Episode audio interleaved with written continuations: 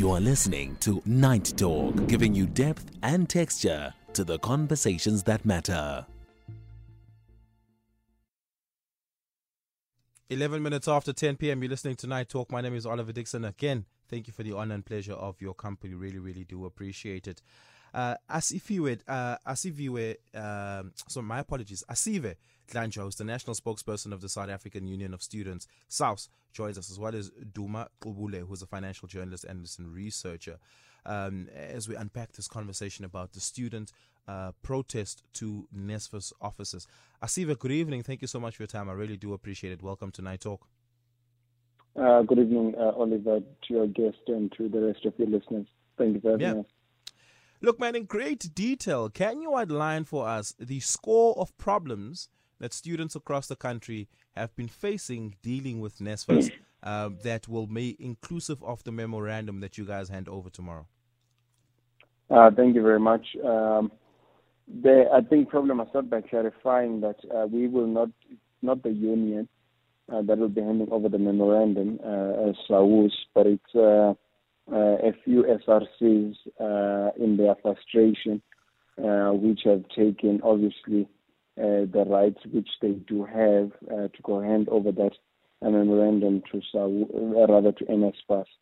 Now, although we do not necessarily endorse the march, for reasons I'll probably outline later, none of the things that are contained in that memorandum are in fact misleading in any way. The reality is that all of the issues that have been raised are substantive issues, and they are legitimate issues that are facing students across the country. In fact, the frustrations that are raised by the SRCs are the frustrations we have raised and we have been raising for several months now, because unfortunately some of the issues that are being raised are issues that have been persisting since February. So unfortunately, we have some of those issues are still not being dealt with at NSFAS. NSFAS still has not been able to deal with those to our disappointment and obviously dismay. We are concluding our communique, which we shall send after we have met as the National Executive Committee in the next upcoming few days, to communique that we will send to the Minister for his intervention, because we have met several times with NSFAS. We've even facilitated a meeting of all SRCs and NSFAS executives to try and deal with some of the issues there, and unfortunately those issues are still not being dealt with. What are some of these issues? These issues, one, they have to do with appeals. So there are students that have been rejected by NSFAS, in particular returning students, on the basis of the fact that they would have not met the necessary criteria to be refunded. But those students obviously had an avenue to appeal, because some of them would have been wrongfully rejected or terminated. And unfortunately, thousands of cases still have not been concluded. So that's one issue. And so that means that all those students have not been able to have a place to sleep, food to eat, or any other necessary allowance that they would have needed for their well-being and for them to participate in teaching and learning, based on the fact that they are waiting for their appeals to be concluded. And in a few weeks' time, they are going to write their media examinations.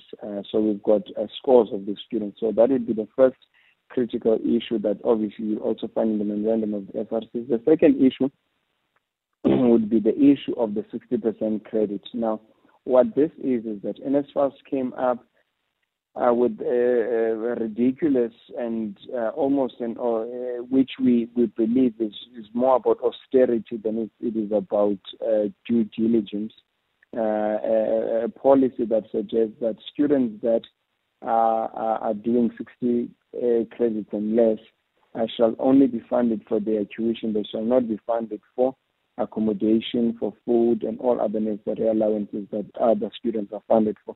So obviously this has caused quite the pandemonium in institutions and for SRCs, because you've got people that are funded by the state that are on NSFAS. And now me and you know that for you to be funded by NSFAS, you have to be poor and working class, meaning you are certified poor, in a sense that a means test has been done to certify you poor and hence to qualify for NSFAS. Therefore, these are children of the poor and the working class who are told that no, their accommodation and their food and their meals and their stationery shall not be paid for, which is absolutely ludicrous, as the SRCs have also mentioned. So that is another issue that is a crisis. And unfortunately, these students were registered, and it is only upon their registration and when they are supposed to receive the allowances that they were informed that they will not be getting these allowances. And then the last issue, as it pertains to NSFAS, that is probably outstanding and quite major, is the issue of the 50% tax requirement. So last year, the guidelines were that if you pass 50, as it has been for all the other years, that if you pass 50% of your modules, you must pass 50% or more of your modules to qualify to be funded for the following year, and many of them did. So there are those that passed 50%, and NSFAS excluded those students in the beginning of the year. After several months of negotiations, we were able to get NSFAS to renege on that decision. However, that decision still has not been signed off by the minister to ensure that those students are now funded and to ensure that they are receiving their allowances. So those are four critical issues. Then there's also sort of the issue of direct payments, which I'll probably speak to a little bit later. But for now, I'll just say that we don't necessarily agree as students as to what should happen, and institutions as to what should happen to that. But there are SRCs that are opposing the direct payment method by NSFAS. So those are the issues that are plaguing the students. Yeah. Yep. Give us a call if you'd like to be a part of this conversation. 086 000 2032 086 000 2032. Taking your WhatsApp voice notes on 0614 104 107. So, Asive, let's go back to the first one on appeals. What has been the response that applicants of appeals have gotten from NSFAS thus far? What has been the rationale for why appeals processes have taken so long? In all honesty, and there does not seem to be a substantive or a reasonable explanation from NSFAS. I mean, I'm yet to find out. We are yet to know. They touch here, leave here. There's been no tangible, justifiable, and reasonable justification as to why they have not concluded those appeals, except to say that no, they are going to conclude them.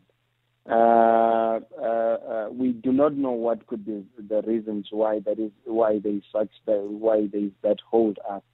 So some have been concluded, some have not been concluded, and then the other issue with the appeals is that when those that have been concluded, there is no a coherence between the information that the institutions have and that NSFAS is providing. Now, why is that a crisis, Oliver? The crisis is because currently, as we speak, allowances are dispersed by institutions of higher learning based on the money that they would receive from NSFAS. So if there is an incoherence in terms of the information that the two stakeholders have, it then means that the institution is not in a position to be able to advance the necessary allowances to the students because they are not able to certify from NSFAS that the student has indeed been cleared. And then the NSFAS on the other side is saying, no, we are not able to conclude your case because we have not received the results that we need from the institution for us to be able to deliberate either on your appeal. So just to be clear, students who typically apply for an appeal are students who have been excluded and they appeal to the university, and the university has to consider their appeal. Similarly, NSFAS then subsequently has to consider their financial aid appeal. Or it would be students who did not meet the past 50% or more of all your subjects, right? That's the category of students we're speaking about here, correct? The latter, not necessarily the first, because these students are not excluded by their institutions. They're excluded by NSFAS because NSFAS is saying they did not meet. In fact, they met 50%, but NSFAS, for some strange reason, it's another long process, but they were rejecting students who had met the 50%, wanting them to meet above the 50%. So they've not been excluded in the institution. NSFAS is just saying they did not meet the funding criteria to carry on for funding for the following year. So that's the students, those are the students that we are speaking about.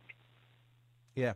And typically, how long is an appeal supposed to be taking? What did NSFAS say to you initially about what the appeal process would look like? We, in the last discussions we had with them, in fact, over several discussions, we had agreed that hopefully by March, end of March, they should have concluded those appeals. And we are about to get into June, and not all of them have been concluded. A large number of them have been concluded in the last few weeks and the month, but the agreement, the initial agreement was that by end of March, we would have concluded with the issue of appeals, because why we needed to conclude them was because until and unless we conclude them, there are students that are in some sort of purgatory, if you like, in a sense that they are left in a state of limbo. They don't know what will be happening. They don't have money for accommodation. They don't know. They don't have money for food, and yet they're in class. I want you to take me on the other side of this break to the heart of the issue around allowances, right? Because you say there seemingly isn't consensus amongst all students about how that should be dealt with, but it does seem to be an issue that will make its way onto the memorandum. Give me a call, 086 000 2032, 086 000 2032. And if you want to send me a WhatsApp voice note, it's simply 0614 104 107, 0614 104 107. Let's take a quick break. Night Talk, Monday to Thursdays, 10 to midnight. You're listening to Night Talk. My name is Oliver Dixon. Thank you so much for your company. Really do appreciate it. Students across the country will be protesting to the offices of NSFAS, handing over a memorandum explaining their grievances. Asive Dlanjwa, who's with me on the line, is explaining to me what some of the difficulties are that they've been experiencing with NSFAS. What has been your experience with NSFAS? I'd love to hear from you. 086 000 2032. So, Asive, let's go to allowances. What's the issue there? The issue, as it pertains to, is with direct payments, and particularly for food allowances. Now, a little bit of a short, brief historic background here. So, firstly, so NSFAS gives funds, obviously, for several things, but three of the major things that obviously it funds is tuition, accommodation, and food, which is 1,650 per student per month. Now, before, or at least currently as we speak, NSFAS would pay the lump sum of the total beneficiaries in that particular institution. So if that institution has 12,000 NSFAS beneficiaries, it would pay that 1,650 times those 12,000 beneficiaries paid to that institution. Then the institution would disperse the funds to the students using various systems, some using voucher systems, some using the cards that belong to the service providers, etc. So the institutions would disperse that funding based on their own systems. Now, NSFAS has adopted a direct payment system. Now, the background of the direct payment system is premised on a few things. The first one, you will remember the case of the student that was paid 14 million rand into their account by IntelliMali from Walter Sisulu. Now, you will also remember many other incidents, like, for instance, the University of Limpopo last year, and I think it was around July, when the students still had not received their allowances up until then from the beginning of the year, because the institution had not yet paid them. So all of these things precipitated towards a state, or necessitated a state, that NSFAS must be able to pay directly to the beneficiaries and not via the institutions, because institutions use various systems, and those systems don't necessarily speak to each other. And also, it created a breeding room for corruption, as we saw in the case of Walter Sisulu University, with the siphoning of that 14 million rand. All right. And then the other thing that became apparent is that institutions, when they receive these lump sums of millions, they hoard them and they invest them for dividends and returns and interest. Yeah. And they will hold out as long as they can from paying the students to get as much interest as they can. You're right. So these were some of the challenges that were there. So we obviously supported that, no, let the students receive their money directly from NSFAS 1. And then the other issue was that some of the students were not necessarily getting the money. They were getting a voucher system that said to them, yeah. So an institution could have, for instance, the institutions that had deals with the local pick and pays or spas where those institutions are. You will see, for people who live around institutions of higher learning will remember that sometimes students will be waiting by the till, making an offer to the patrons, saying, I will pay for your groceries for 1,000, can you give me cash, so that the students could be able to get cash. So they were using that voucher system. So obviously we supported that the students, so that the students are able to get the money and buy the things that they need to buy with it. However, obviously this has been met with mixed reaction from various institutions. Other institutions wanting to stay with their current systems, and other institutions obviously are open to the move. And also even other SRCs open to the move, and other SRCs that are opposed to that for reasons that they've been able to justify based on the systems that they use in their current universities. But the consensus amongst the institutions that, for instance, will be going to NSFAS for the march tomorrow is that they are against the direct payment system. They want to maintain. Now, another thing that, Oliver, must be very clear and not dilly-dally around is that one of the reasons that there's a pushback against the direct payment system is the corruption and the looting and the tentacles of patronage that have been established in institutions of higher learning with these service providers and these university officials. So many service providers have been paying university officials and including SRC leaders to retain these contracts of disbursement. And obviously a move like this would disturb those deals. However, last point on this, we are not oblivious to the challenges as a union now, to the challenges that NSFAS has faced in terms of capacity. And obviously we do have an inherent fear as to the ability of NSFAS to be able to carry out this direct payment without any hassle. We are concerned to the extent to which they'll be able to do that. Yeah. So are you confident NSFAS has the capacity to be able to administer direct payments? That is exactly what I'm saying now, that we have our reservations as a union based on their inability that they've demonstrated in other areas of their business. So we do have concerns.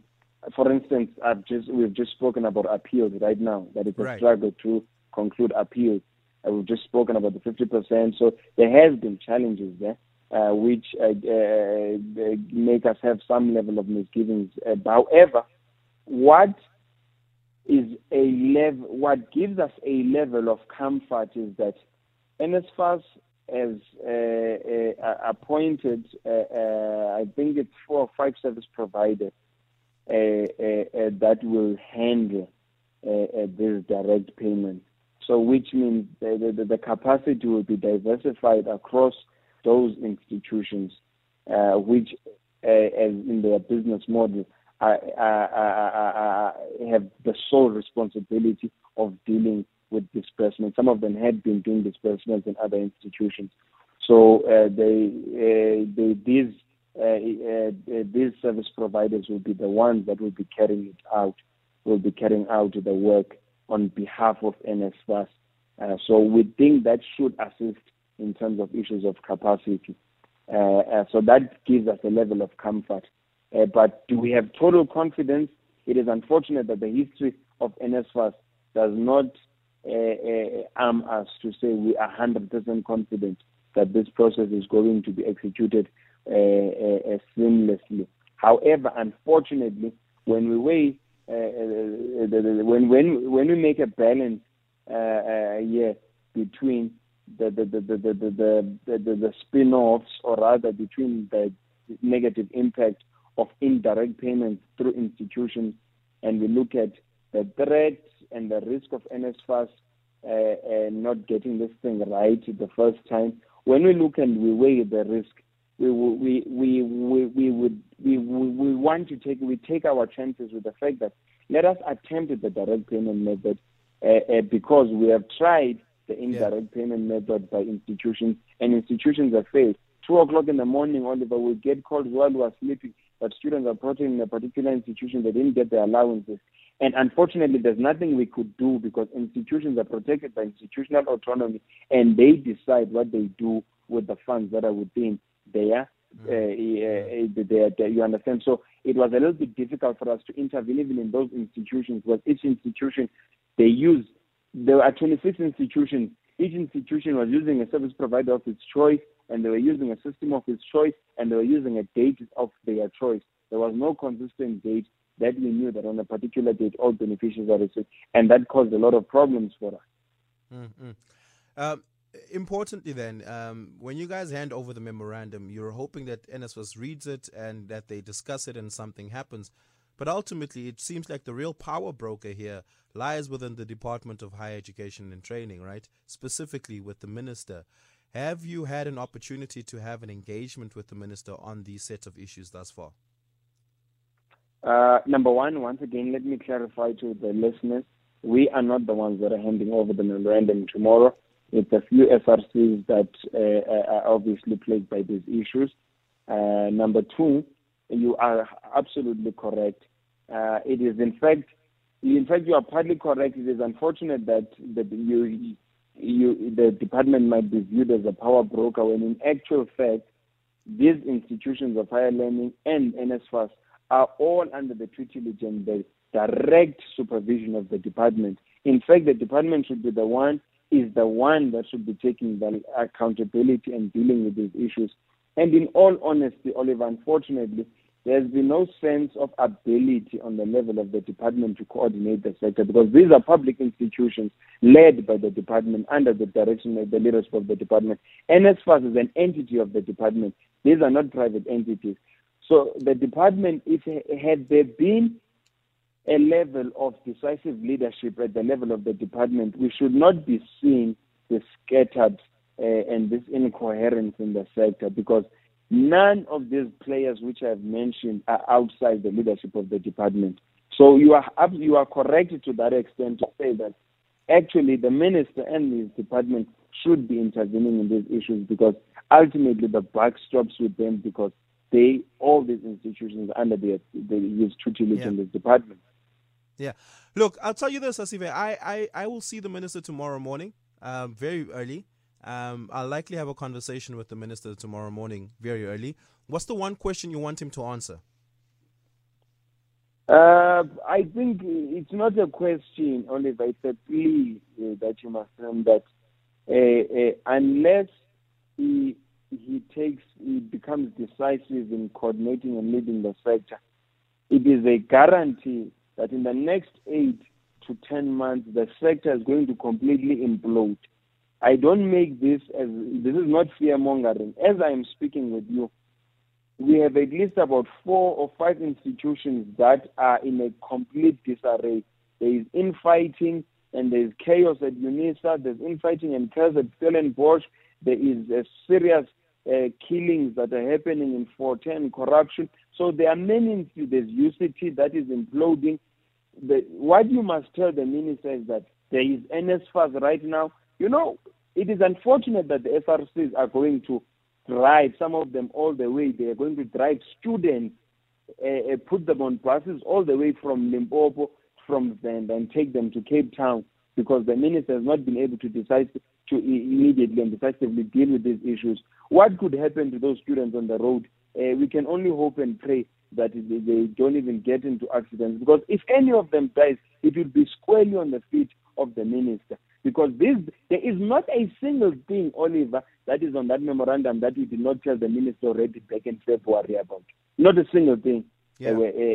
So if you have anything, if you tell the minister anything, is that for as long, unless he takes a decisive role and leads the sector and coordinates it, in the next 10 to 10 months, we can be sure that this sector would have imploded, and it will be very difficult to get it back in order. Right now, the sector is at its weakest it has ever been, and the minister has a responsibility to coordinate it. So it's a plea to him more than it's a question. We can't ask him anything because there's nothing that needs to. He knows what is happening. We know what is happening. He just needs to act within the confines of the powers that the Constitution has given him to lead the sector. Yeah. Asive, thank you so much for your time this evening. I really, really do appreciate it. Thanks, Oliver. Asive Dlanjwa, who is with SAUS, joined us over there. What are your thoughts on that? Really, really would love to hear from you. 086 000 2032. 086 000 2032. You can send me a WhatsApp voice on 0614 104 107. We're going to take a quick break. On the other side of this, we continue the show.